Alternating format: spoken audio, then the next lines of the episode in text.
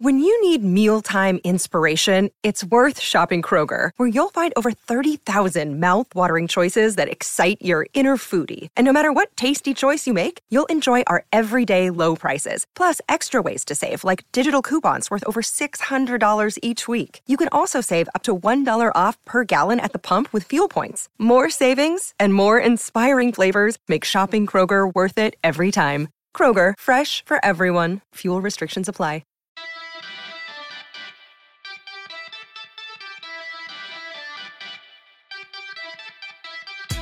Special. The special this week brought to you by the Anglo Italian podcast. As always, my name is Ruairi. I'm just about holding my temper together at the moment, and I'm joined by my very good friend. Adam, hey Ruairi, I'm hoping that I can help you with your breathing exercises today, but if hmm. not, we've got a fair bit of football to talk about. But more importantly, how are you doing this fine evening?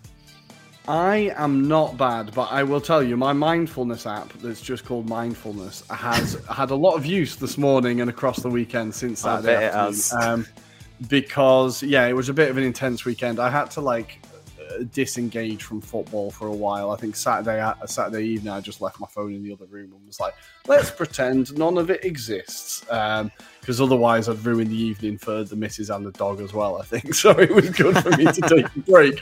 Um, how was your weekend, man? Wycombe got a decent win in the cup. Yeah, decent win, and it sets us up for a home tie against Morecambe of all people. So a big uh, one. yeah, yeah, big one. But that could be a nice, easy buy to the third round. You never know, Ruairi, with these kind of ties. but also the Crewe, Crewe didn't do too badly, did they? Oh, and we were they so were so close. Uh, agonizingly close, Oh, weren't they? so close. typical Derby, pull it out of the bag. But yeah, uh, It I was, was impressed by a few of your players, I have to say. It was insane because Crewe were going through a bit of an injury crisis, so we only had twelve fit players. Wow, okay. and that was like that was a fully fit that was a full first team derby basically and we went we took the like obviously we sat back and defended very very well but we went 2 0 up it was just when they brought on four players we just had no legs left and i the second they scored one i was like okay we're going to lose now but we managed to keep a draw we've got a replay i'm never confident going into replays but Mm. um, if we can play like that again at their place, I reckon we could do a job. We played really, really Yeah. well. A lot of players really stood out. We're going to talk about it a little bit later, I Yeah. think. But in the intro, I also want to talk about the Copa Libertadores final. so I didn't, I didn't switch off completely from football. I just changed continent and was like, right, Right, for now, for now, I'm a Boca fan, right? Um, the missus, which which worked well. Um, Yeah. the missus's brother lives in uh, Buenos Aires. I've got a Boca shirt, Ah, always quite go. liked Boca. So I'm like, okay, let's hope Yeah. we win. Obviously, I turned on, and then um, John Kennedy, not that one, Obviously. um, scored scored an absolute beauty of a goal, unbelievable finish. Um, I watched kind of the last 20 minutes and then the extra time. Mm. I absolutely love that game. Every time I watch Libertadores final, it's very different to Europe, right? Obviously, there's a lot of is, yeah. fighting, there's a lot of diving, there's a lot of melodrama, there's a lot of like just chaos. But once you like embrace the chaos, you're like, this is just fantastic. Mm. And like, there's so many exciting players there. Like the Andre in midfield that is the one that Liverpool have been linked with, Arsenal have been linked with. I think West Ham as game. well. Yeah. Yeah, yeah, for Fluminense, he was amazing. Um, and John Kennedy, again, he came off the bench, scored an outside of the foot finish, which was beautiful, and then gets sent off for taking his shirt off and running into the crowd because he's on a second yellow. Um, just you, just just out of randomness, do you think he's ever been told as a goal celebration, do like an assassination kind of Yeah. like a goal celebration? that would I tell you what, that would have gone viral. I'd have loved That it. certainly would. Um, yeah, just, just pretends to be driving a car. Like, yeah. yeah. Um, yeah, I've I've got a lot of time for that. Maybe when he comes across to Europe. But I'll tell you what, I was looking at him and I was like, he's only 21. He's got some technique. He's raw.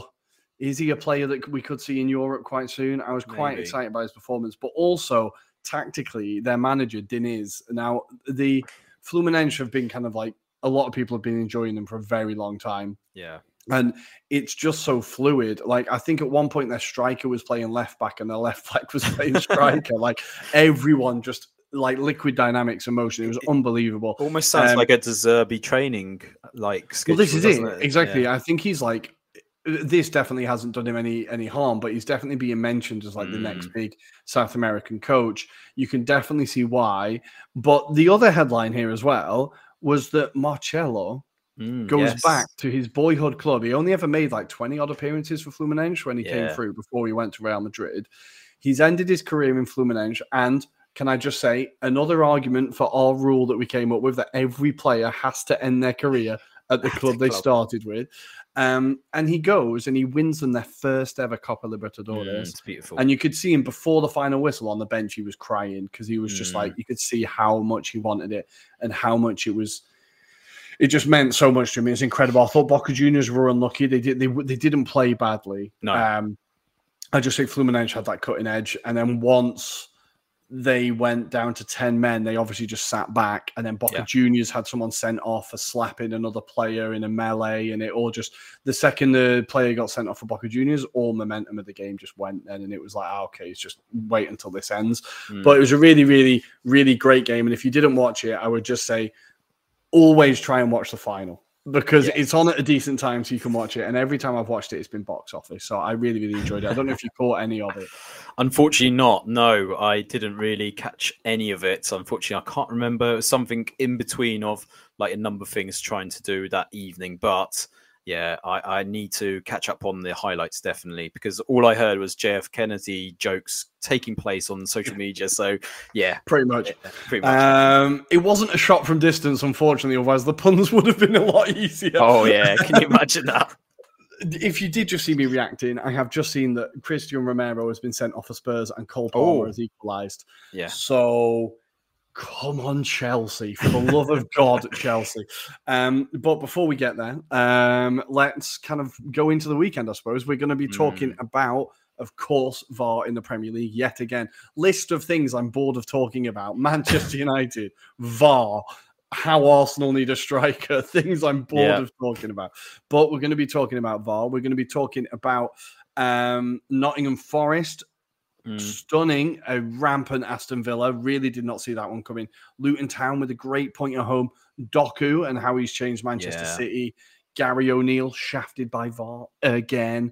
Um, and then in Serie A, we'll be talking about are Juve Inter's main rivals now that Milan have dropped points at home to Udinese. Mm. You uh, Inter get another win.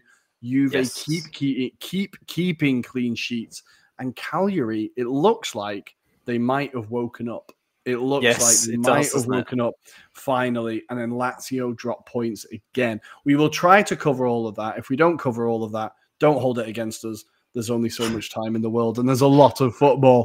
Exactly. Um, so, and there's a rant about Arsenal coming up. I don't know how long that's going to take. um, so let's start with VAR, shall we?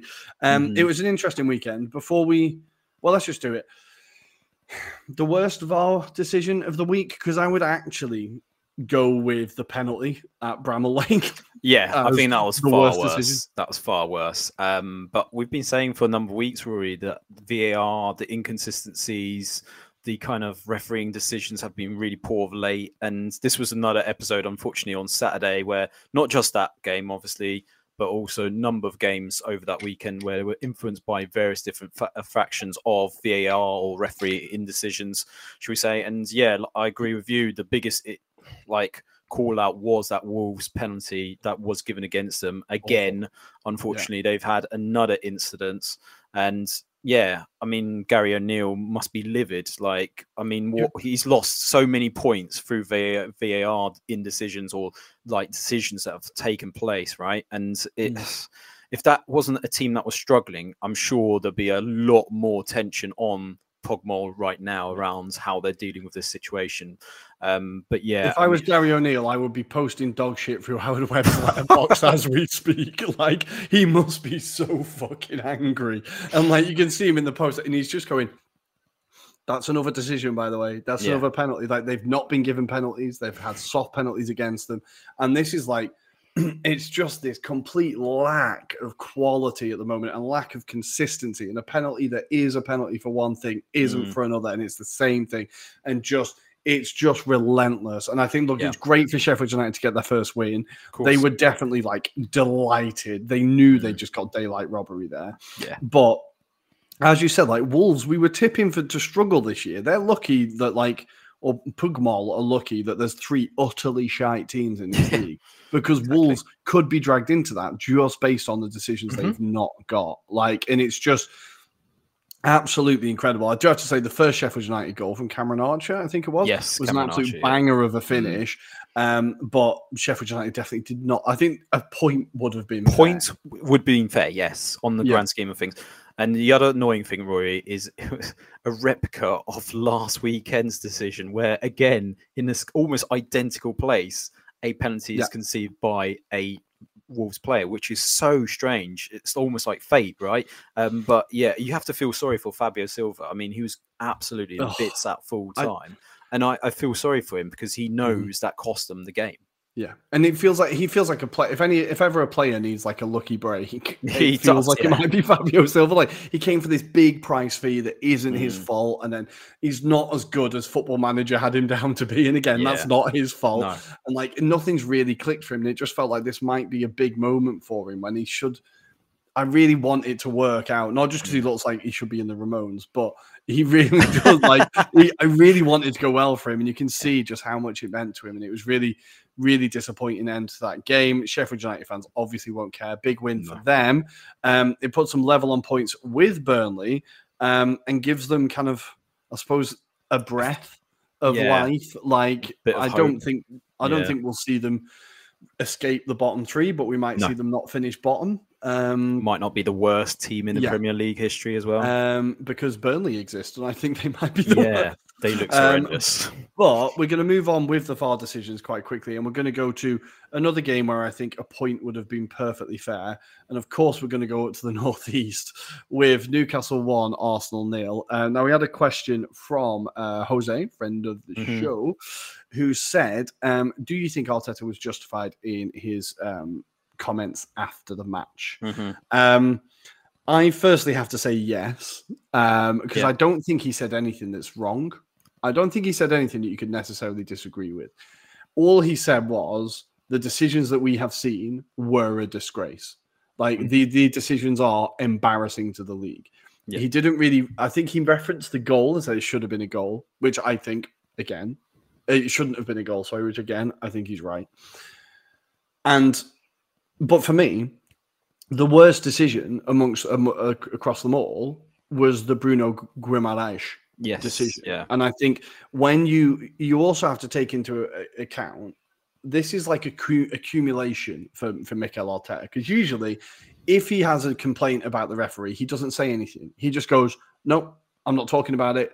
I'm not talking about it because he doesn't want to get fined." In general, he's blamed himself. He's blamed players. He's blamed the performance. He's very rarely, very rarely blamed the referee because he just he just says, "I don't want to talk about it."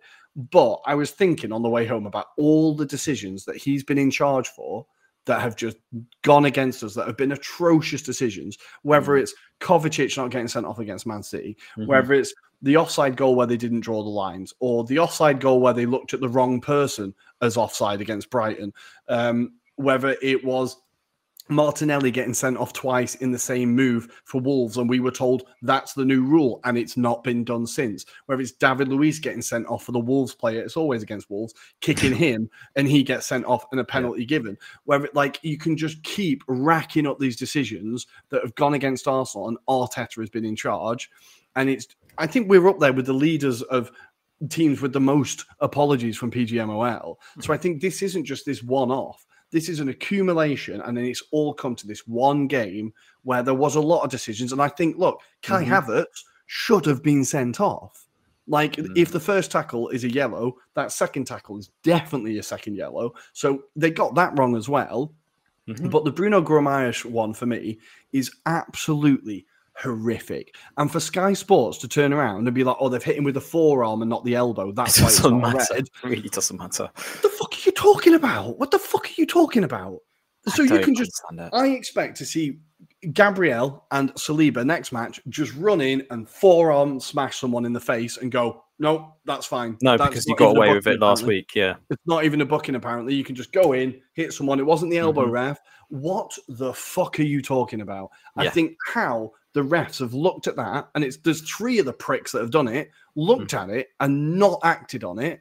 Like Yep. his head had gone. Bruno's head Mhm. completely went. It happens every time against Arsenal, by the way. He just loses his head Mm. if he wasn't sent off for that, there was a tackle straight afterwards, and then he pushes one of our players as well. Mhm. Like, how much? What has to happen here? Like, at what Yeah. point are we allowed to complain? If all that happens and you're still, oh no, you know, don't bring the game into disrepute, then at what point are you allowed to complain? Like, I think it completely took away from the game. I think Newcastle also conducted themselves fucking horrifically. Like for them, like the Kai Havertz tackle was awful, right? It, Mhm. He's very lucky that he got there early and didn't make contact with the player. But four Newcastle players then get booked after that because they're all pushing the ref and putting hands on the ref and Mm. screaming at the ref. For a team that are very physical and are like, you know, come to our house, we'll beat you up. You do it to them once, they don't really fucking like it at them and they can't really take it. And I thought they really did not put themselves in a positive light at all. Not that Newcastle fans would give a shit because they won the game. They'll tell me to cry more and they'll move on supporting the human rights abusers. Fine. That's your that's your fucking prerogative. But I think the way the players acted was really awful. And I think the referees then created that atmosphere because to then book those four players so quickly, you then mm-hmm. you've lowered the threshold so much for a booking. But then straight after you don't send off Guimaraes for a forearm smash completely off the ball to Jorginho. Like and then Lascelles comes out and like Jorginho refused to shake my hand. Good. Good. I'm glad he fucking refused to shake your hand. I don't want him shaking your hand. Yeah. Like, just sod off. Like, Yeah, and then yeah. that's before we even get to the pissing goal. Like, just and like the goal, I can kind of see all of it, right? I can see how they've gone. There's nothing really conclusive until you get to the foul. Yeah, exactly. The Like, foul in itself was horrendous. The ball, the ball over the line, on the line. I can, I know how fucking physics works. I don't need some Yeah, yeah. nonce in his bedroom putting tape on the floor and a ball to explain it to me. I know how it works. Yeah. It's not necessarily how it looks on the screen. It looked bloody close, but I Mm. know it might not have actually been out, right? But that being said, when it's a throw in, the ball even touches the line, they just call it as out. But Mm. anyway, Yeah. I can kind of let that one go. And our defending was terrible in the first place. Like we completely shat the bed there. Like we should have Yeah, course, defended of that move a lot better, of course. Mhm. But the ball doesn't go. The ball doesn't go out. Okay, fine. So the ball comes across the box. How that isn't a foul, and I'll get your view on it as well. Yeah, is yeah. completely beyond me. And I also think the ball hits Joelinton's arm. Yeah, yeah, yeah. There's Like- various different aspects once the ball comes through that he's actually committed a foul in the instance. So it's first the physical foul, then it's the fact that it's hit him, and then the fact that he's managed to still get the ball through to the attacking player, which is Gordon, to tuck it away. There's Who no might way- be offside? who might be offside at that very moment. And again, like like you say, I completely agree with all of your points. And one of the things I wanted to kind of try and attempt is actually share the PGML or no, sorry, it is IFAB's kind of aspects around the Okay. use of VAR because I think that will help us really make it clearer. So I'm going to try and share this guidance that I did dig out um, Mhm. prior to doing this live stream because I think it's really important that we kind of um, shed it in a bit more light and bring to the table a bit more about the facts itself as well. Yeah. Um, because I think sometimes that gets really lost in terms of how that actually works out. But if you can read this, obviously, for Mhm. those that are viewing, um, it is point two, which is reviewable match changing decisions incidents. So I'll read it out for those that aren't obviously watching this right now. So the referee may receive assistance from the VAR only in relation to four categories of match changing decisions incidents. In all these situations, the VAR is used only after the referee has made a first original decision, including allowing play to continue, or if a serious incident is missed, not seen by match officials. The referee's original decision will not change, or not be changed, should I say, unless there is a clear and obvious error. This includes any decision made by the referee based on information from another match official, e.g., offside. The categories for the decision incidents, which may be reviewed in the ev- event of a potential clear and obvious error or serious missed incidents, are and it goes in terms of details. But I think the 1st Mm-hmm. one is the big one here, Ruairi. So it's goal, goal or no, no goal. So this is something that's been really loosely translated across social media. But I thought let's pull out these kind of bullet Yeah. points that fit underneath it. So attacking team offence in the build-up or scoring of a goal, handball, foul, offside, etc. All so three, first please. point All three, covered in that first point. Second point, ball out of play prior to the goal. Again, that's another one, right? Then you've got goal, no goal decision. And then the final bullet point says offense by goalkeeper or kicker uh, at the taking of a penalty kick or encroachment by an Mhm. attacking or defender who becomes directly involved in the play if the penalty kick rebounds from a goalpost, crossbar, or goalkeeper. So, Ruairi, on that incident alone, we've got a situation whereby the rules clearly state what should have happened, what should have Mhm. been reviewed, and although they kind of showed it, I, for the love of money, like don't know where they didn't see first the foul, the build up to this incident, the handball, and the fact that offside potentially plays a part. But for Mhm. two of them, there's a rationale to say that should have been no goal and it should have been back to play. Yeah. But I mean, it, And- it's bonkers. And you're in a sport where goals, it's not basketball, right? You're not scoring every three minutes, four minutes. A goal absolutely massively changes a game always. Like it's hmm. it's the cliche, like the first goal really matters, Yeah. right? Because it completely changes the tide of the game. And I think from that point, I think Arteta coached us incredibly well. We played very well. That that stadium opened up, the atmosphere was loud. You thought, okay, this could be difficult. And we just quietened it right down. And we were half an hour in, and it just the place was dead. And I thought, perfect. Mm. We've done a perfect job. Now, obviously, at that point, Kai Havertz decides to be a hero and liven the place up a bit. Fine, fine. But I still think we were managing the game very well. We got to half time at, at nil nil, and we're like, okay, yeah, let's solidify. Maybe we can nick one. But I honestly think Arteta was coaching a nil nil there. He was like, right, let's just get a point out of this place. Nobody's beaten them here since us. Like, this is not an hmm. easy place to go like let's just get a point and run and i think that is what should have happened now i, I do i just think how often can you like and this I, I can feel arteta's frustration not just because it's arsenal but when, when it was klopp and when it was like these people are like you're at the highest end of your Mm, of your industry right yeah. you know that if man city drop one point that that's the door open right if yeah. you drop one point that's you out of the fucking race. Like Mhm. it is the tiniest of margins now. And you can do everything within your power, but then ultimately it can just be taken away just by sheer incompetence. yeah. And it's just at what point it, there has to be an improvement, or at least from PGMOL, a willingness to accept that there Mm. needs to be improvement because they're giving this illusion of, oh, we're giving you transparency. No, you're fucking not. You've got a show with Yeah. Michael Owen that's no one's watching because it's Michael Owen. Th- There's a reason why they've put him hosting that show because he'll turn away viewers. Who the frig is watching a show with Michael Owen and Howard Yeah. Webb? I'd honestly rather watch Paint Dry. Like, I'm not watching it. It's terrible. Yeah. I, ca- I can only imagine. I'm never going to watch it. At least put someone Yeah. with bloody charisma on it. But Mm, that's not transparency. That's you deciding what transparency you're you're going to give. If you wanted to, you could do what the NFL do. Just turn on the microphones. The whole fucking stadium hears what you're saying. You could just do that like that. That could be Mhm. done, right? You could release transcripts after the game. You could release rec- all the recordings for nonces like us that would sit and listen to it all. If you know what I mean. well, yeah. But like, if you wanted to be transparent, you could easily do it. So they don't want to be transparent. They No. don't want to address the, address the issues. And when someone does finally turn around and say there's an issue, the whole of football and football fans as well just turn around and go, "Oh, stop complaining. It's only because you've lost." Mm, It, when Liverpool did it, there were so many idiots online that didn't realize that Liverpool were doing it to improve it for fucking everybody. yeah. They were doing it to, they weren't doing it to get the replay. Jurgen No, Klopp knew he was never going to get a fucking replay. No. He didn't want a replay. What he wanted was to flex a bit and be like, you have to do something about this. Mhm. Something has to be done. And what happened? Now they brought in new procedure where they have to repeat the decision. So they go goal, goal, goal, cool, done. That is only because Jurgen Klopp complained. So Yeah. then for Gary Neville and fucking Carragher to now turn around and go, well, actually, the Arsenal statement's disgusting and they should really just be quiet.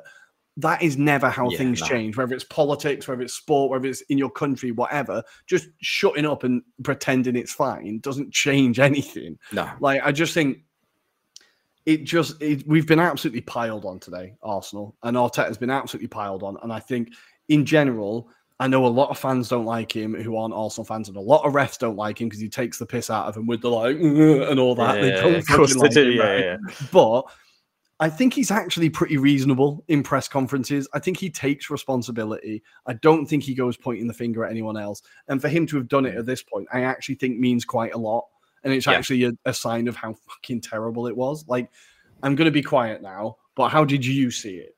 I, I yeah, I mean, I, I kind of reflect what you would have said anyway, but I think yeah, because of Arteta and the way he has random outbursts on the sidelines, or you know, just in general, I think that tarnishes what this situation has become. So therefore, there's always going to be that kind of aspect of you know Arteta does this quite frequently. Mm. He has outbursts, and therefore, I think that tarnishes this kind of stance. And again, Klopp is kind of seen as a, a very arrogant and sometimes miserable kind of guy, especially when he moans about situations and decisions that go against him. And again, he's kind of just like brushed under that kind of same kind of remit that, you know, don't worry, they're just they don't know what they're talking about, etc. But they are, like you say, I think the Liverpool incident was the first startling point, and mm. now there's going to be. It sounds or feels like there's going to be more of these incidents, and it would probably take like a few of these teams to kind of realize actually those two weren't just freaks. It's continuous. There needs It's to be something consistent. that has to happen now, and it's just it's just getting to that point now, Ruairi, where we just got to start thinking about what should they do? Should they cut back on the use of VAR because they're not getting those decisions right, or should there be something better in place? I don't know what the right answer is at this I point. think I think there needs to be a whole review of how it's used at the at least. There just needs to be a complete review of how right Yeah. how are we doing this? What is the procedure? What do we want to be able to achieve? And what do we need to t- what do we need to do to train people to be able to achieve that goal? Like you would with any business, any team that mm-hmm. you're you're working with, set out a fucking plan. It doesn't feel like there's a plan. There's no consistency. There's just nothing. I would also I've all I've always been quite partial again to the NFL system where you get a numbered set of reviews. As a Mhm. coach, you get to throw a fucking yellow flag on the field, whatever it is, and you go, I want that decision reviewed because I I don't like that. But if you get it wrong, you lose the appeal. That's fine. If you get it Mhm. right, you keep the appeal. And it, it- obviously it can be used tactically later on in the game. You just start appealing yeah, whatever yeah, yeah. but you can limit them by halves you can you can get around that but i think maybe having that kind of system so you don't have to review every throw in every foul whatever but having it where the manager does actually know i think you got that one wrong i don't Mhm. think it would be the worst system it works pretty well in nfl i know it's a very different game it's much Well, it was a good example. uh, I think about two years or a year ago on social media where they showed the Australia League where there is Mhm. VAR that follows the game at the same time as the referee and actually pulls the referee and says, "Actually, I think you got that decision a bit wrong. Yeah, Can you yeah, just review it now on the TV and I'll show you what I've just seen."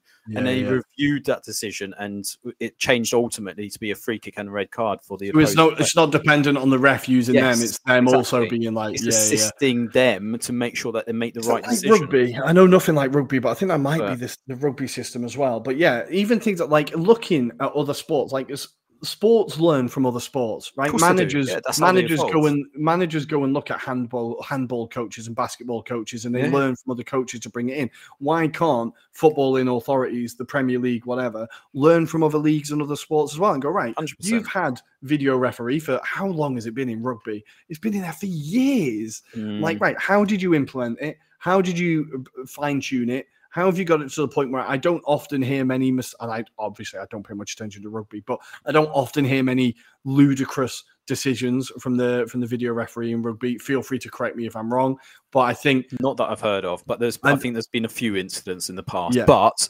ultimately, there's not been as many in comparison to VAR with football. we're ten games into the season. How many VAR controversies has there been?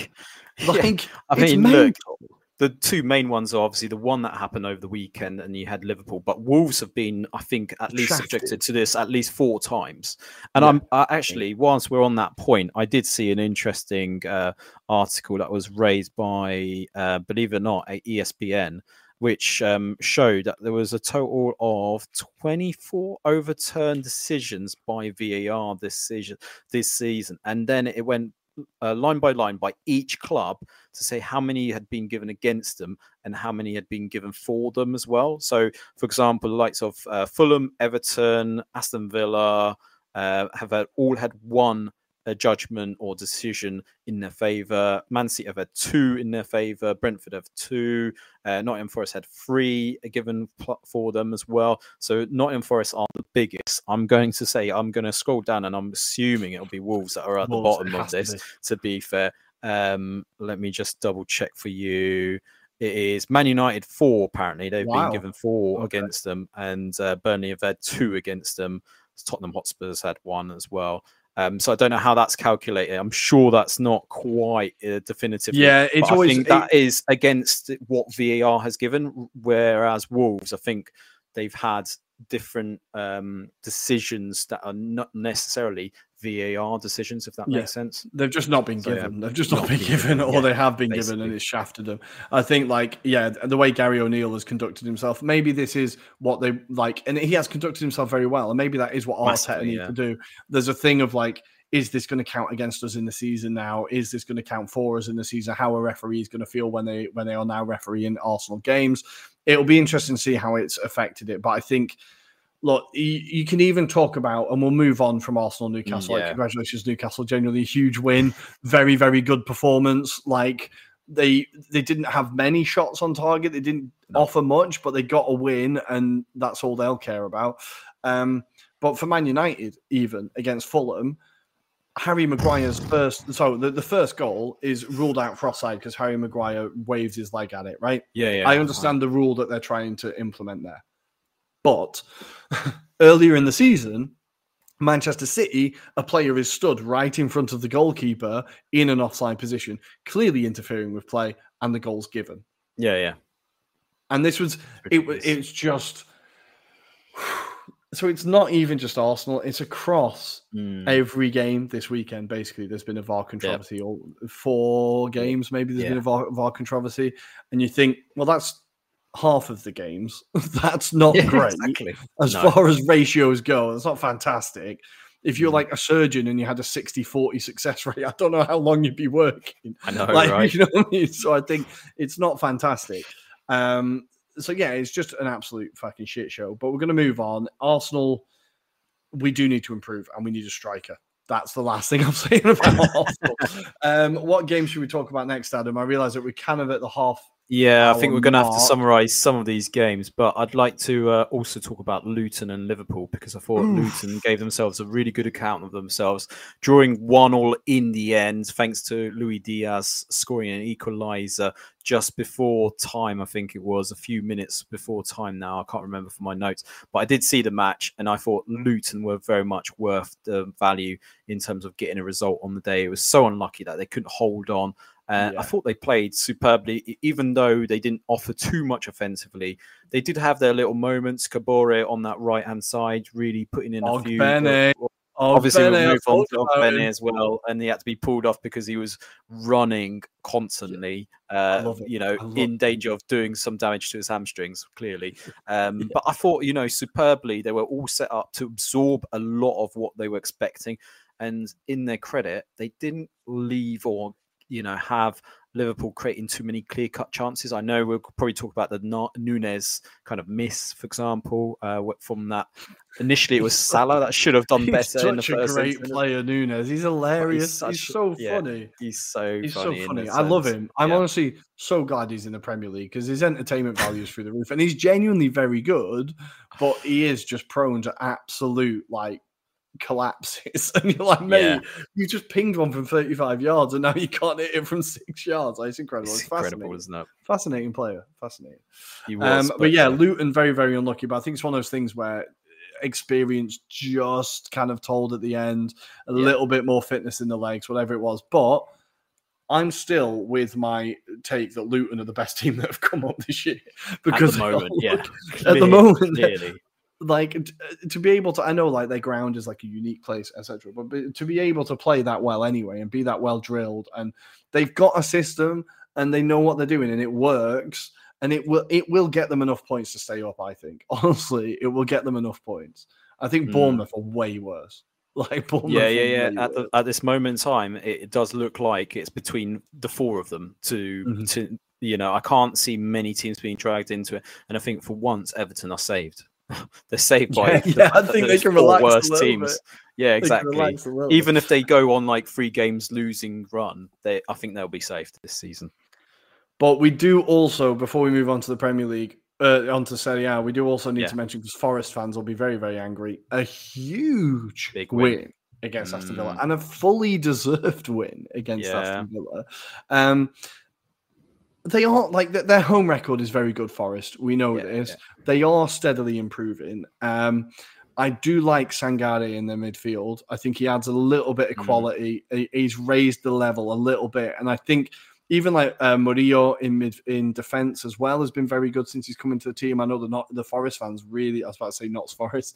Uh, the the I did just say it. Um, the the Forest fans really like him.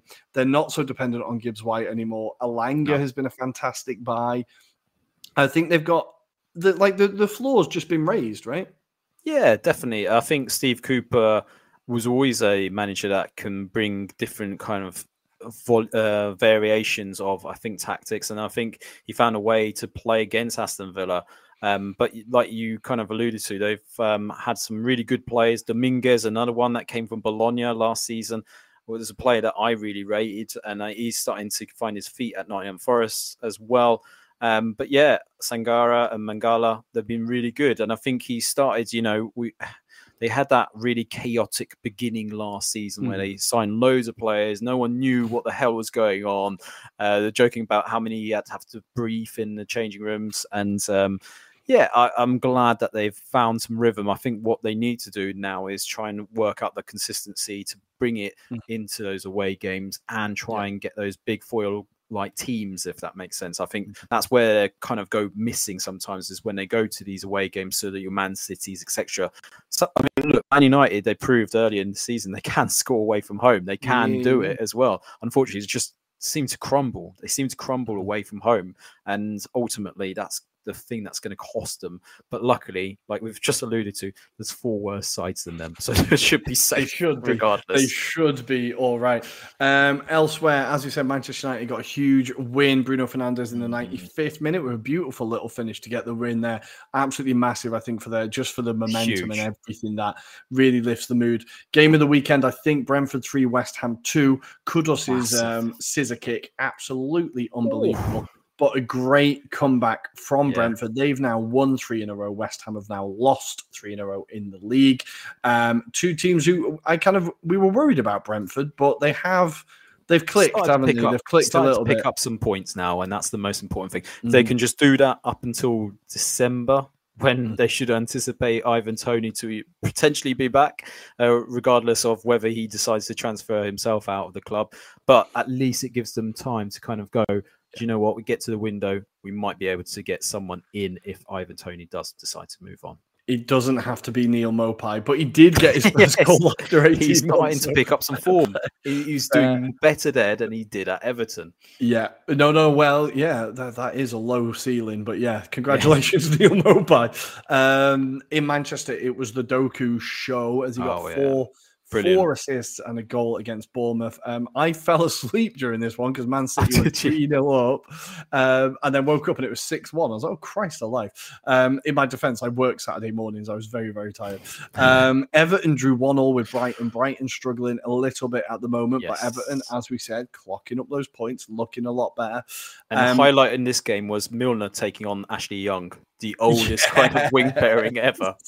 Absolutely love it. Got to have time for the OAPs. Uh, Mykolenko getting a rare goal as well for I know, which is nice to see. Yeah. Um, Burnley lost at home 2 0 to Crystal Palace. For the first goal, you have to see Jordan Ayew's turn. It's unbelievable. I didn't know he could do that. It was insane. He's got that in his locker. The problem is What? he doesn't do it very often. And I think, to be fair, defender was poor on that Yeah, instance. yeah, where he it gets was. completely was- rinsed. He was just typical Burnley. It's just typical Burnley. They just don't play it the way that you anticipate them to transition into the, you know, the Premier League in that sense. And I think there's a few more question marks on Kompany whether Yeah. he actually stays there at this rate because There's a You- you- really there's a really Go on. interesting debate there to be had about pragmatism. and I think that like you can be you can be an ideas manager when you're Guardiola at or or you're trying Barcelona to evolve the oh team, right? Oh trying to you know I evolve mean. the team, right? Yeah. And he I hasn't think- got to that point yet. No, exactly. I think surviving in the Premier League. I always I was watching him and I was like, it reminded me of Norwich when they used to come up and they just walk the championship yeah, and then yeah. they try and play that football in the Premiership and, And they just get work. relegated straight away. Yeah. But teams like Stoke or Wigan Mm. or whoever who adapted and thought, no, we can't play like 1970s Brazil now. We're just not good enough. They were the ones who stayed up. And I look, I like a manager who sticks to who has morals and sticks to it. But I also think at some point it becomes like um, professional, like uh, Suicide, basically. yeah, to just be like, because I saw the interview with Craig Bellamy with Gary Lineker. I don't know if you saw it, which was Oh, really okay. interesting. Yeah. I genuinely like Craig Bellamy, very interesting bloke. But he was talking about interesting in is a quite a, Yeah. a, a kind word, It's wide for him, isn't it? he's, an, he's an interesting bloke. And he was talking about how they're not going to change what they're doing because he's the assistant, right? And he was like, "We're not going to change. Mm. We're going to keep doing what we're doing." I was like, "Oh well, you're fucked then. like, that- yeah. that's it. Then you're fucked." What have Luton done? They've adapted. They've gone right. This is what we have to do to stay up. And I think Mm. Burnley, the, the fans will get pissed off pretty quickly because if they're not already, because obviously Sean Dyche kept them in the league for a very long time, not playing the most attractive football in the world. They didn't give a shit. They were No. there to wind everybody up and get three points at home. And that's what they did. And I think it's uh, patience and aesthetics when you're down at that end of the table Mm. only lasts so long. Um, Yeah. So I think, yeah, Vincent Kompany might. I don't think they'll fire him, but I don't think they'll stay up either. Um, No. We are going to leave the Premier League there for now. I think that's all the games covered. It's currently still, oh, it's half time. So it's one all between Tottenham and all. Chelsea. Tottenham Yeah. down to 10 men. Um, the league's best centre back, uh, Romero, um, in the in a huge game for them has been sent off. Who could have seen that coming?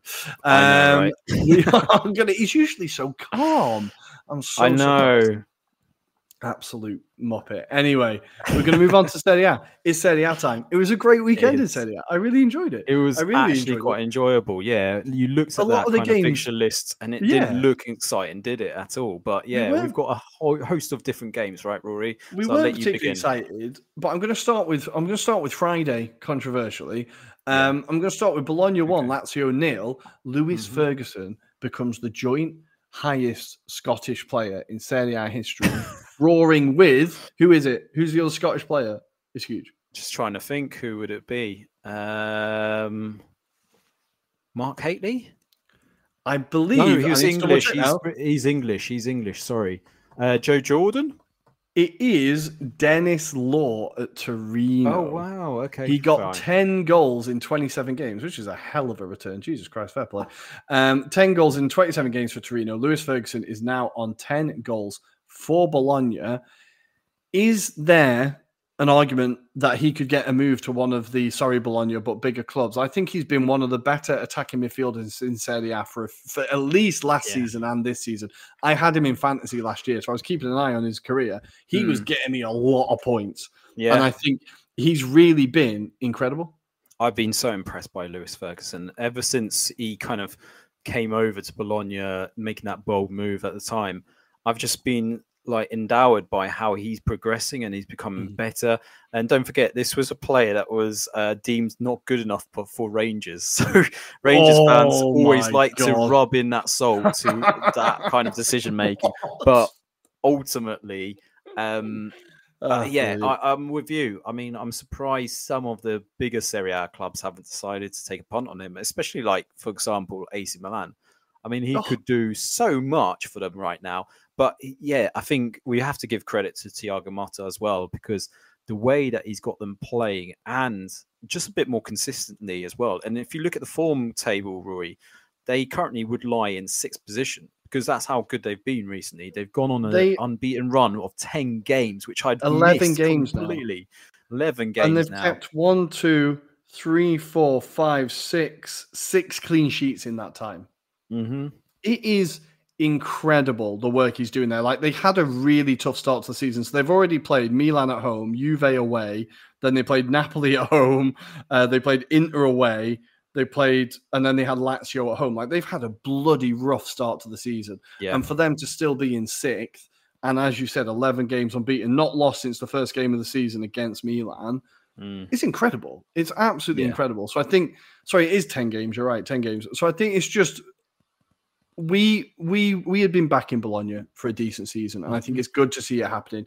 I think Thiago Motta already the rumors in Milan on the Inter side are if Simone Inzaghi ever moves on, yeah. we would which- quite like a homecoming uh, for Thiago Motta. I don't think it's impossible. I think they could be talking I think that already. happens. I think Yeah, that happens, but I it could be happens. via another club at this rate Mm. because I don't know if Thiago Motta stays at Bologna if there's another position. Let's say uh, I'd hate this to happen, but PSG or someone like that. Yeah, no, please don't do that.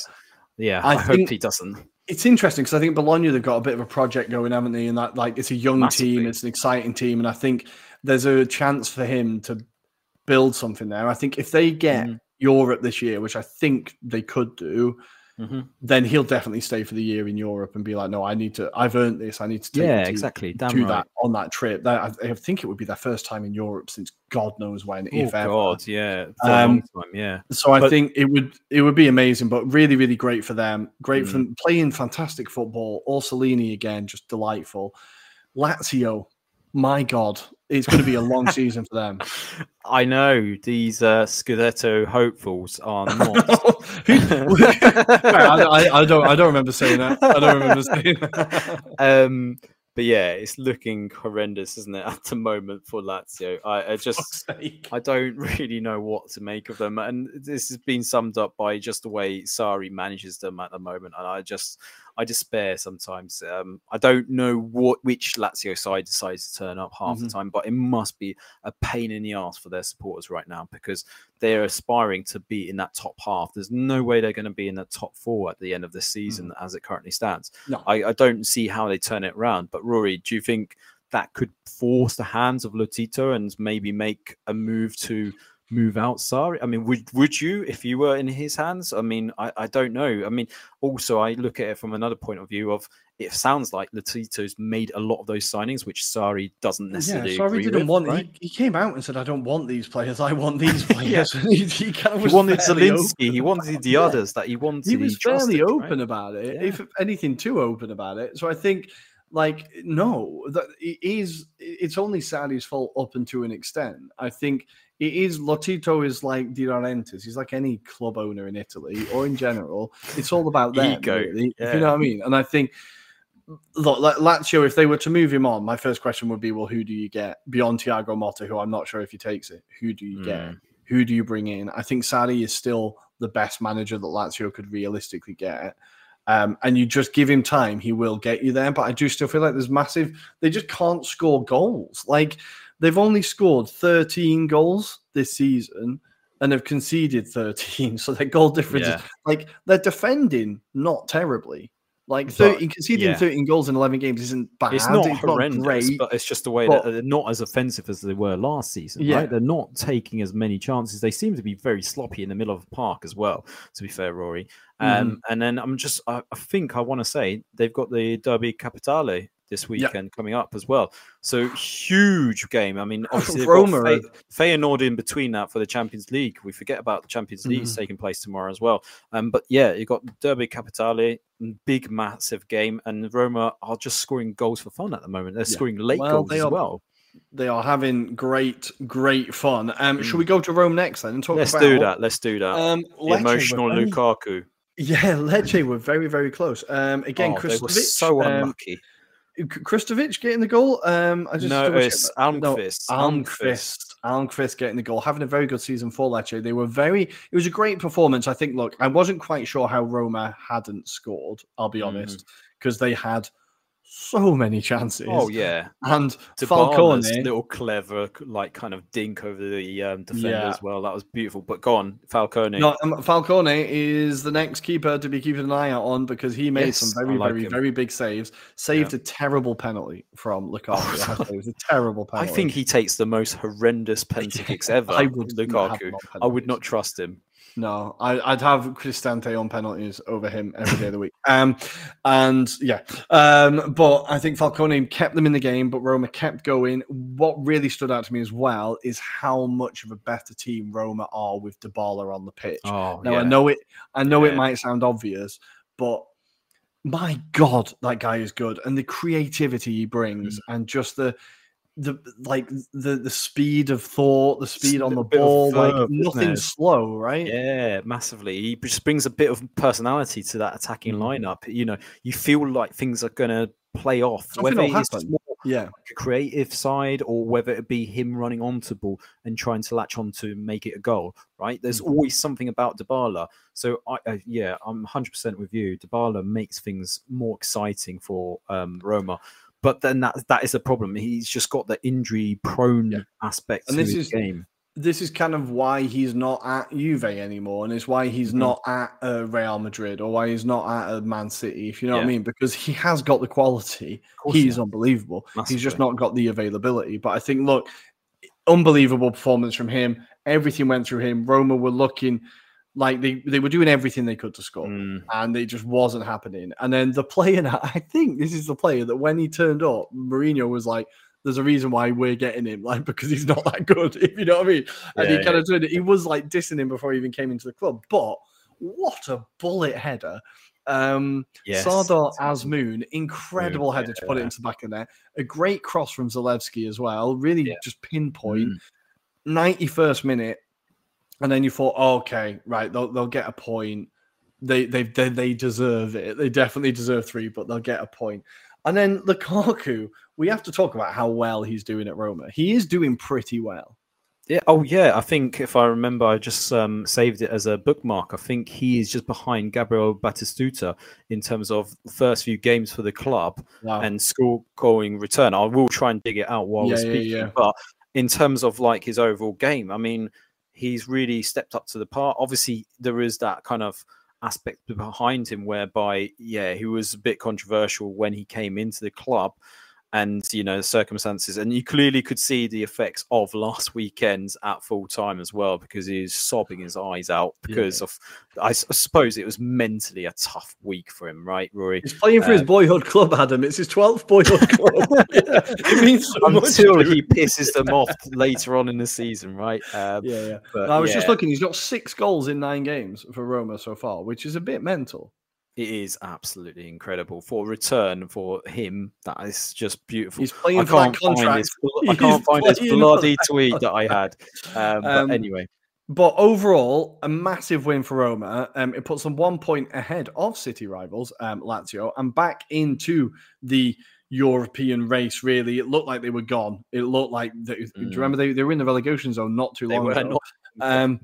They are now on 17 points. Napoli on 21 in fourth. Atalanta on 19. I think the fifth place is where it's going to be an absolute battle, isn't it? Really. Yeah. Um, but massive win for Roma. Mourinho obviously loved it. Lukaku loved it. Lecce super unlucky. Just a really they they're becoming just a solid Serie A team. Yeah, I think Diversa will be kicking himself, to be fair, and so will Strefezza. Strefezza Mhm. had the opportunity five minutes from time before, obviously, we sa- saw Azmoun obviously equalise, and had that goal gone in, that would have been curtains. I think that's the end of Roma, but fair play to Roma. They brought it back, and um, you know, look, Lecce have done really well this season. To be kind of in that top half at the beginning of the season was just incredible. Yeah, yeah, Um, yeah, yeah.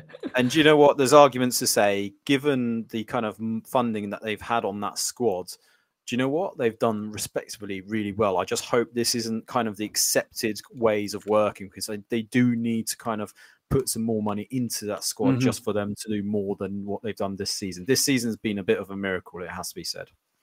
No, they are playing fantastically. Great for them, but unlucky at the end. We need to move to, let's go to the city of Bergamo, um, where Mm. Atalanta won Inter two. Um, Calhanoglu with the penalty. I thought it was a bit Yeah. of a soft penalty. Uh, I think yeah, the goalkeeper takes him out. Personally, I think that's. Oh no, wait, no, I'm thinking of a different. Per- no, no, I'm thinking of a different penalty. No, that was a penalty. Okay. Which one did I think was soft? I can't remember. Anyway, no, it was a blatant penalty. It was a Yeah. blatant penalty. It was a blatant penalty. Um, yeah, Calhanoglu. I can't remember. It'll come to me which one I was Yeah, thinking of. fine. Maybe it was the Udinese one. Anyway, um, Calhanoglu with the penalty. Lautaro Martinez with a great finish again to put them 2 0 up. Scamacca with another goal for the Yeah. fantasy team. My guy um, gets them back into the game before Rafael Toloi in the 92nd minute kind of kills Mhm. off any hope of a comeback. Inter just march on in a tough place in the pouring rain. They get it Yeah. done. They get it done. It was a really tough game, to be fair. And uh, I think I best quote I saw was Uncle Sharma quoting MMA fighting against Inter, basically, because you know some of the tackles were rough and brutal. Um, Mhm. But you know what? That's a big test. They've come out of it. They've got that win as well. I think maybe last season they struggled with those kind of games. I think they would have struggled. But there's such a camaraderie behind them, Ruairi. They've done really well and it sets them perfectly for the Derby d'Italia, doesn't it? Because that's round the corner. And does that mean we move on to that Juventus and Fiorentina? We need to. I just quickly want to give on. some flowers to Lautaro Martinez, who scored 12 goals. Mm. The last player to do that in Inter's first 11 games was Antonio Valentin Angelillo in 1958 59, who got 19 goals in 11 games, which is utterly mental. Um, and Lewis Ferguson matching the highest goal scoring Scotsman. Hakan Çalhanoğlu has joined Şükrü Gülesin on 36 goals as the highest Turkish scorer in Serie A history this weekend. He scored 10 out of 10 penalties in Serie A, only fewer than Lukaku, who's got 14 out of 14, 14 out of 15, I think that is, um, among who never failed a penalty in the period. Um, absolutely incredible stuff. Um, yeah, great performance from Inter, and it just keeps them at the top of the league, just keeps them there Yeah. And keeping Juve within arm's distance. Atalanta, I think that's a they, they'll feel like they should have got a point, I think. Um, but I don't think they would have really been expecting a win there. So move on to the Mhm. next one. But here we go. We need to go to it. Um, as I've as I've christened him online, Rugannavaro has stepped into the Juve defense, and since he started, you know, since he started starting games, there we go. Juve haven't conceded a single goal. Six clean sheets in a row, another 1 0, um, a goal difference of 11. Well, that's quite high, to be fair. They've scored 17, only conceded six goals. That's utterly mental. And they're on 26 points, four wins in a row. Adam, they are in the title race. Why do I put myself through these games? I don't know why. I Um, didn't think it was that bad, but it, wa- it wasn't horrendous, but it's Juventus, and Yeah. um, yeah, they did what they had to, right, Ruairi? They got the you know the clean sheet, they got the win, they took an early goal, they defended for their lives. Uh, Bremer had a very good game. I thought Chiesa had two mazy runs, which I thought he was very unselfish, trying to lay Mhm. off the likes of Moise Kean, and I can't remember who he did the other through ball to, and he should have shot. Personally, I think if he, he sh- takes a shot, he scores. Um, do you know what? On the balance of play, Juventus had the better of the two. I think Fiorentina, for all the intricate kind of passing, and I mentioned it in the uh, review for this game, you know, Barak and Artur played quite well, but there was very much a reliance on Nico Gonzalez to come in off that left hand side. he was very problems good, but he can't. do it very good, Yeah. and he caused Kostic so many issues. I was Yeah, yeah. surprised Kostic didn't get an early yellow card. To be fair, in the second half, Vincenzo Italiano kind of brings off Barak, brings on Bonaventura. Bonaventura has a few shots on goal. Even Nzola has been brought on on the 46 minute mark, but he can't really do anything because the balls are kind of put into the box for someone to be a target man to header it into the back of the net. And Zolo, he can kind of do that, but that's not his natural That's game. And game. unfortunately, not and game. when you've got, no offense, but centre backs like Gatti and Bremer, they're going to head it off for Yeah, as yeah. much as they like. And then, like you say, Roganavo, he's going to just swallow it up. And if you haven't got that, then you got Wojciech Szczesny, who has been very consistent. He's been He very made a good. great save. The free He- kick save at the end Yes, was a yeah. very, very good save. Um, I think just defensively they're fantastic, and I think it helps when you've got like eight players in your defense. But. I think like it what I thought was the highest compliment I can give them is the second they scored the first goal, I was like, oh, okay, well that's the game done then. Yeah, and that was in like the thirtieth minute or Yeah. whatever they scored. It was like it was the 10th, early. 10th minute. Miretti gets the ball from uh, Yeah. And that was it. And Terracciano should possibly do better, right? I think it's a bit of a shock that it's come through that quickly, for example. Yeah, yeah. Um, but uh, there's other question marks here, Ruairi, about Vincenzo Italiano. That's the third game now they've gone defeated.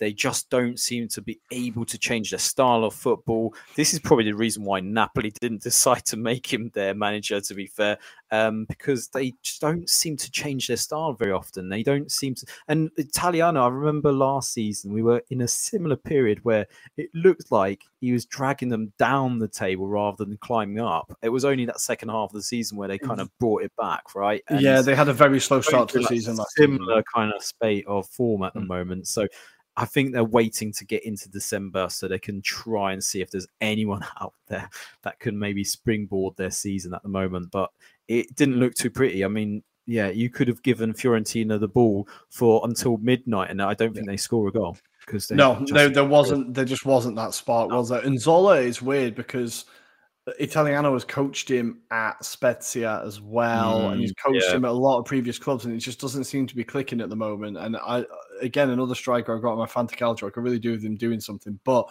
he's just not looking quite at it. I kind of, I was talking to a mate the other night, um, and we were kind of comparing him to Simy. Um, not just because he had that one incredible season in Serie yeah, yeah, and fine, yeah. disappeared. But I think Nzola actually had more than that. I think that's being quite disrespectful to him. He had a few good seasons in Serie A. It's just not quite clicking at Fiorentina yet. Um, we've got a comment from Alessandro that did make me laugh. Um, Chiesa's heat map was looking like Paredes. Absolutely. um, that's a Allegri ball for you. That's a Allegri ball for you. But I think, look, Fiorentina will be absolutely fine. They just need to start pushing for Europe. There needs to be some progress Mm, obviously they are in the Europa League this year, Conference League. They're in the Europa League, right? Um, yeah, so you're they've got that to focus. They've got that to kind of try and get far in as well. But they Mm. they are in the European race. They're just winning five, drawing two, losing four is kind of a little bit of feast and famine at the minute. But that's three losses in a row now. So so he does need to turn it around quickly. Um, and they do have next. They'll be playing Bologna at home. It doesn't get much easier. Um, you say so, that. yeah. So Fiorentina and Italiano need need to turn that around at some point. But for Juventus, we have to accept that they are in the title race. I think it's going to be like, well, as it always is with Juve, it's going to be good versus evil. But I think it's going to be like beauty versus like the beast, essentially. yeah. ugliness. Yeah, beast. Because, and the thing is, I can see the beast winning. I can see Allegri out of all of this, all the times he should have been sacked, all the crap he's Mm. taken, all the times Juve have broken the laws, and all the court cases that are going on. I can see them just getting the Scudetto again and being like, "See, none of it matters because we still win." Like, yeah, exactly. That'll they are so annoying. going to they are going to prove such a big test for Inter. I think this is the biggest game of the season already. This Mhm. is the. I uh, appreciate the build up. We had a few teams being potentially Scudetto credentials and potentials, but at this stage now, I, I see it between them two. It, it feels like the uh, previous Serie A seasons in the mid '90s, where it seemed to be between two clubs, and Mhm. for once, it feels like it's going to be between them two. That game in a few weeks' time in the Derby d'Italia could be a massive one, and I, Yeah. I suspect it will go down It's- to moments. It's going to go down to who can um, create those special moments. And like, look, Juventus is going to play their usual game. They're not going to change their style. I don't see them being able to like change it for a specific, you know, game. Why change it? Why change Well, anything? exactly, it's a winning formula, right? So why Yeah. why do you need to change it? But I think obviously this is a different test for Allegri as well because up until this point, all the kind of teams that they've played, they should on paper beat them with the greatest respect. I, we talked a few weeks ago about um, Hellas Verona, and they were clinging on for that kind of draw at the time. But respectively, Juventus should be winning those kind of games comfortably, and that's the sometimes the annoyance to those certain Juventus fans. But I think they're starting to win over by the fact of this form. That's all it is, Rory. At this stage, they've started to pick up the form. It's working. There's a formula there, and the players are digging into it. And that's Mhm. that's all you can say at this stage. So um, They have beaten this season. They've beaten Milan away. They've beaten Lazio at home. Um, and they that's it. Um, That's but they're it, the two yeah. they're the two big teams that they've played where you think, okay, yeah, they have come up against. And don't forget, Milan had a man sent off as well. Milan did. Milan were down to ten men. That's a very, very fair Yeah. point. Um, so yeah, this could be that's the first game back after the international break, so it's going to be absolutely huge. Um, but yeah, Juve are in the title race. It will be fun. Um, for somebody, it'll be fun for somebody, but not for us. Um, so moving on from there, we do need to go. I can hear people shouting from the direction of uh, Friuli as the Udinese fans get very, very angry that their win in Milan hasn't been mentioned yet. I know. Um, they broke their duck of draws, and of course, Milan were more than hospitable and handed over three points without much of a fuss, from what I could tell. What did you make of Milan's performance? terrible again. Um, there was a few bright sparks, I suppose. Calabria doing his usual kind of performance, but there was nothing spectacular about this at all. Um, Reijnders had another awful game, it has to be said. Um, but There was yeah, a chance where he should have done well. He should have done better. he seems to do this weekly Yeah. though now rory i think that it, i seem to remember there was a counter attack against napoli where he's through with uh, both leao and Giroud, and then both cursing at him for not passing the ball at the right moment and this is the bit that i feel like is that maturity that understanding that he's starting to lapse at certain times and i think personally i'd be be- benching him because you've got someone in yassine adli who i feel is a bright spark at this moment in time he's been craving this moment he hasn't been given the game time Krunic had a stinker, I thought, Mm. as well. I wasn't convinced by him. And Tamori, probably the only solid player in that squad if it wasn't for him at the time. Mhm. I know he has his moments, right? He does have wobbles. He he, does has have his moments, but he was the most solid player on the night, I think, from a Milan perspective. And again, nine lives Pioli survives another day because there's a statement saying that the board are behind him at the moment. So there's nothing that's going to change that position. And if you look at it technically from a form point of view, they are third or fourth in the um, Yeah. table at the moment. So yes, they've had some poor run recently, but I think obviously you've got tomorrow. Is it tomorrow or, or Wednesday? They've got the big game against PSG at home. If they don't get yeah. if they don't get the result there, then potentially you could say forget about the Champions League. They might be able to concentrate. But then there's that old age question about what happens with Giroud because he's 37 now. He's a good player. He's a, don't get me wrong, I love him, but I think they need to evolve that squad again. They need like this needs to be the season where they start to transition in Okafor because he's a young, exciting striker. That's Take what you've brought him in for. yeah, If you if if you want to trust in this process, if you want to keep carry this through, he Mm. needs to be starting games.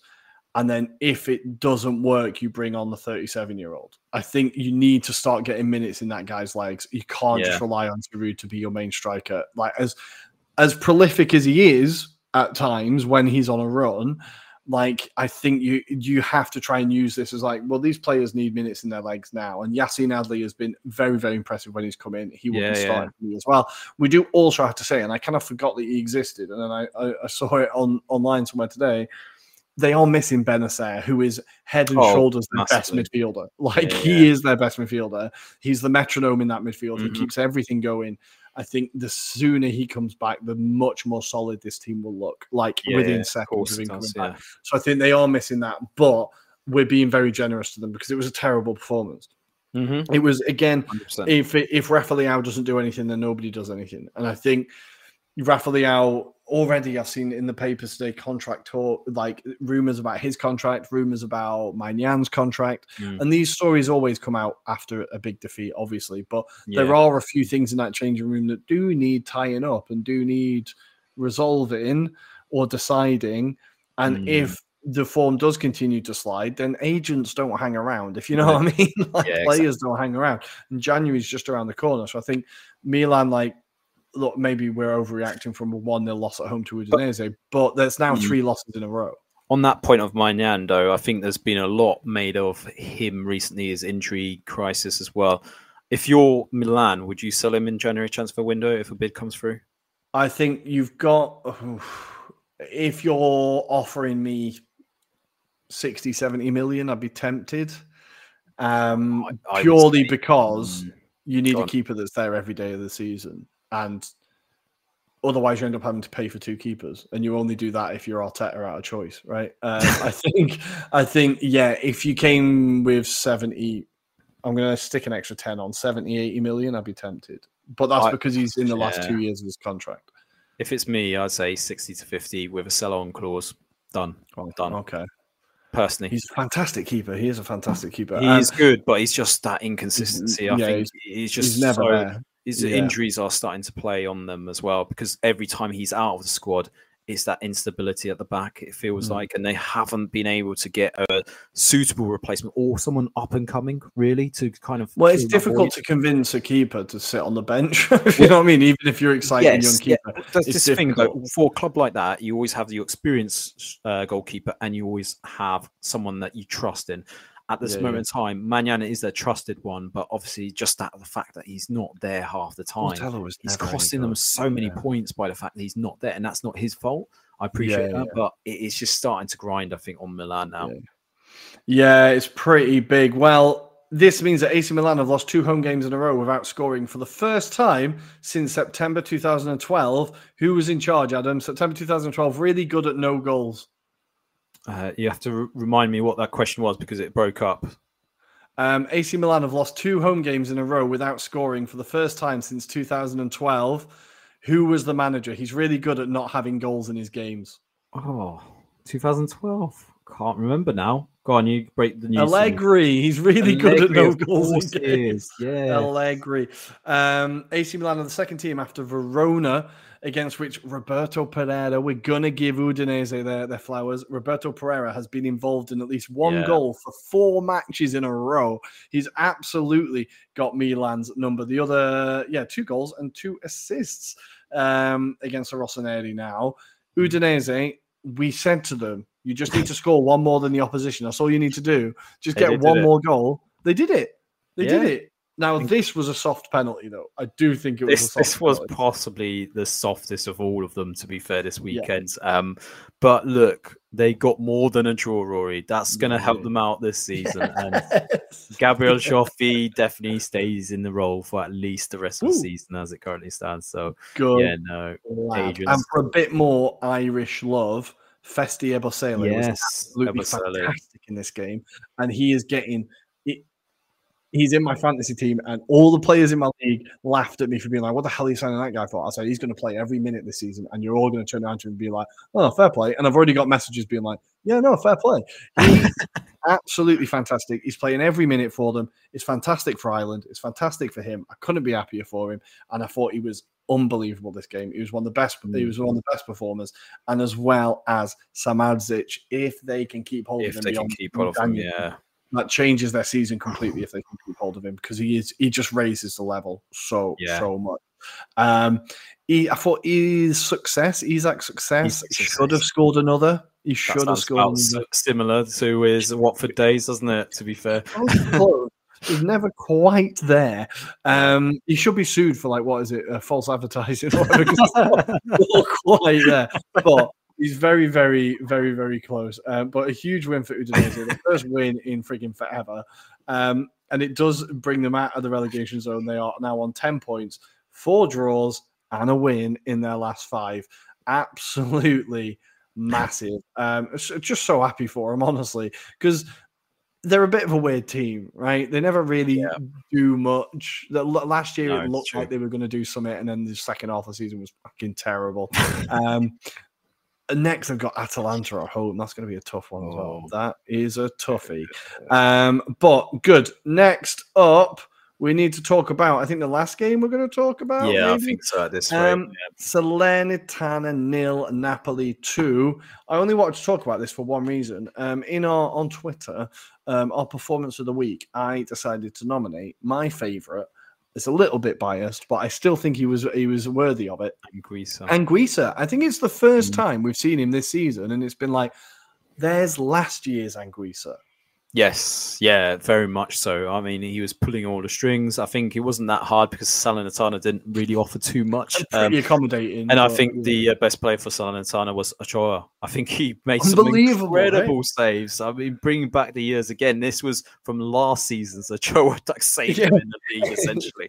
Um, but yeah, he was rested for a few games, wasn't he? And then he's Mhm. been brought back out. And uh, yeah, if it wasn't for him, I think the scoreline is greater than just 2 0 Rory. Um, Mm. but fantastic goal by Raspadori as well. Fantastic. And Elmas was a beautiful Yeah. finish. Raspadori been absolutely huge for Napoli this season. Mm. I was watching like the highlights, um, and I did think because I'm not convinced by Meret at all. I think he was really good when he had a great defense in front of him. And I was thinking, should these teams swap goalkeeper? like, would Napoli be in a better position if they had Ochoa in goals?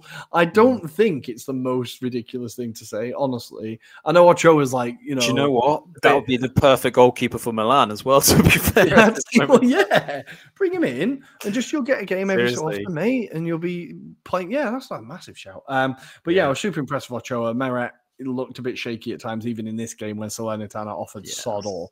He still had a few moments. I'm like, I think you need to upgrade in the goalkeeper department. But a great win for Napoli. Quietly going about their business, um, but they And- have released a statement today um, a Mhm. very short statement. Um, there was stories in the papers that um, apparently Rudy Garcia had not taken training and he was not in Right. charge of the team anymore. And Napoli have just very short, shortly said, no, he led every single session yesterday. They called out the papers by name and the TV channels that reported it and just said, you're not right. Um, so they've kind of put that one to bed. So they all seem to be sticking with Garcia. Um, but he- he is kind of turning it around. Uh, yeah, I would say there's a degree, um, but I think there's also been a bit more of the players coming together, and you know, after that Osimhen kind of debacle, I think that kind of was where they started to grind out results, and um, I think they're playing a bit more for the shirt because they're starting to realize that they're not the Napoli of old. I Yeah. still don't think Garcia is the right person or candidate for this role at this moment in time. I don't. uh, yeah. yeah, I just feel I- he's getting a bit of a luck as as well along the way. Oh, undoubtedly, undoubtedly, and I think he, he, but he has done very well considering that he was at the point where Osimhen was calling him out on the pitch and Kvara was calling him out on the pitch. Oh, yeah, and yeah, of course they it- were. to, come back from that, where it looked like he was gone, like he'd lost the change room, Mhm. and when we were talking to, I can't remember who it was we had on now. Maybe it was Fede Falco. I can't remember. They were saying that Probably Rudy fair. Garcia is very good at creating that team spirit and very good at like Mm, gelling teams. It's the tactics where he kind of falls down a little bit. So I mm. think you, you do have to give him credit that he seems to have turned it around a little bit and been like, okay, no, we're all like us versus them or whatever it Mm. right? But he is getting much more out of them now. They have had a fairly kind run of fixtures. Like they've not had any games that have been, well, they got the 2 2 against Milan, but they've had a, some fixtures that they should definitely win. I'm looking like Verona away and yeah, yeah. like so they've had a few more games that are a bit winnable, and they've got Empoli at home next. So um, Should that should be a Yeah. that should be a home win. Um, perfectly timed that one. But yeah, just a slight doth of the cap to Garcia for kind of clinging onto power in that Yeah, job. somehow. very much so. Um, he must be calling Pioli regularly, being like, "Mate, how do you do this? How do you hold so tight? Just give me a tip." yeah, um, But guys, we do also have bloody FA Cup. We haven't even done the FA Cup. no, I um, know, I FA Cup know. Round super quickly. Um, Super quickly, there's some big results in terms of replays. It has to be said Mhm. here, Rory, because Charlton were held by Craze. I've forgotten their surname now. Cray Valley Paper Mills. Cray Valley Paper Mills. That's it.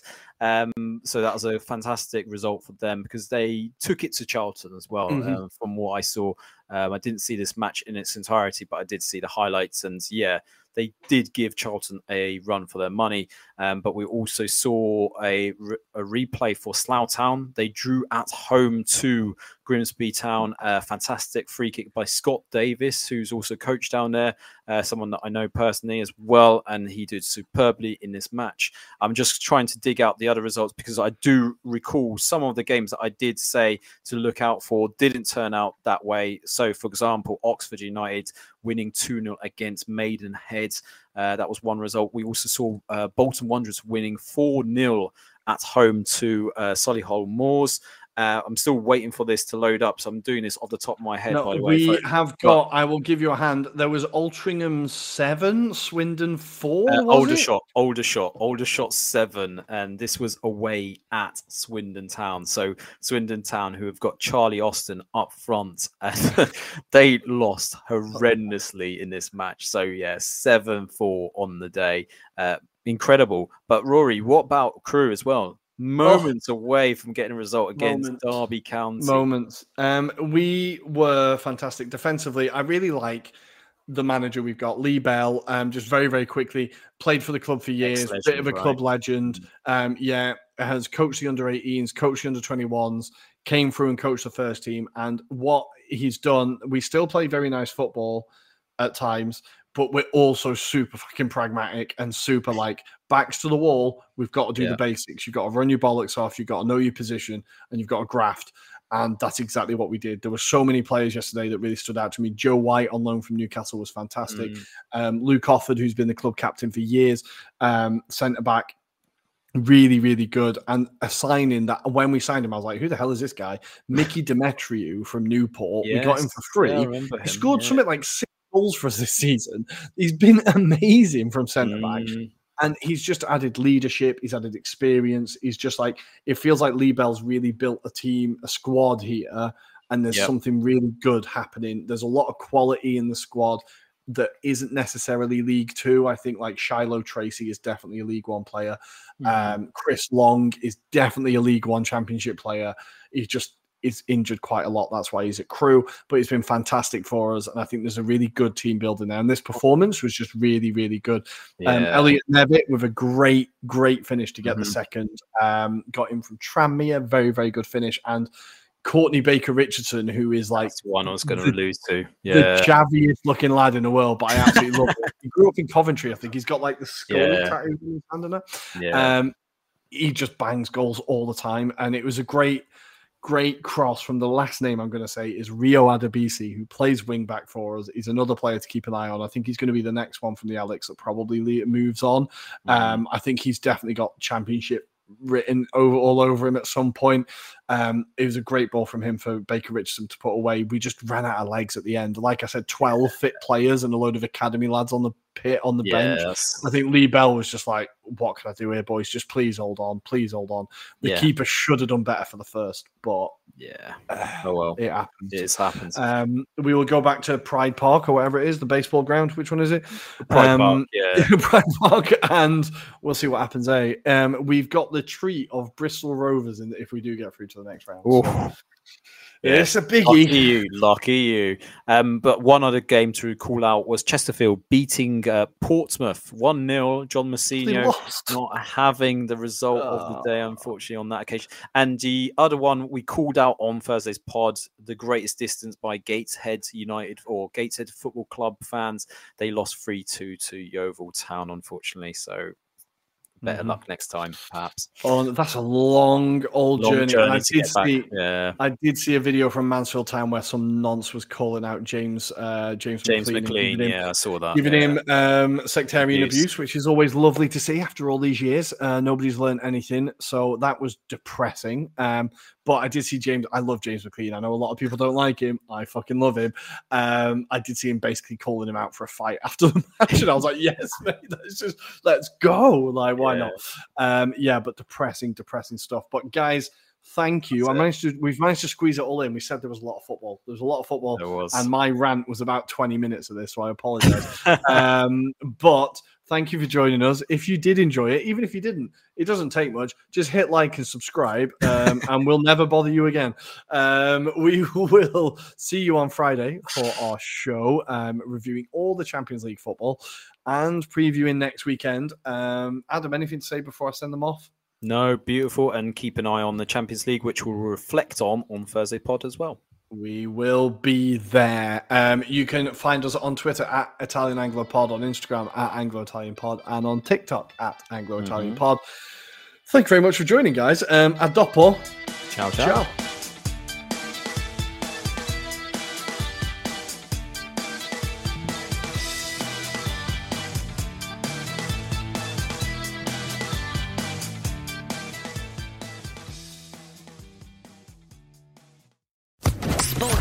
Podcast Network.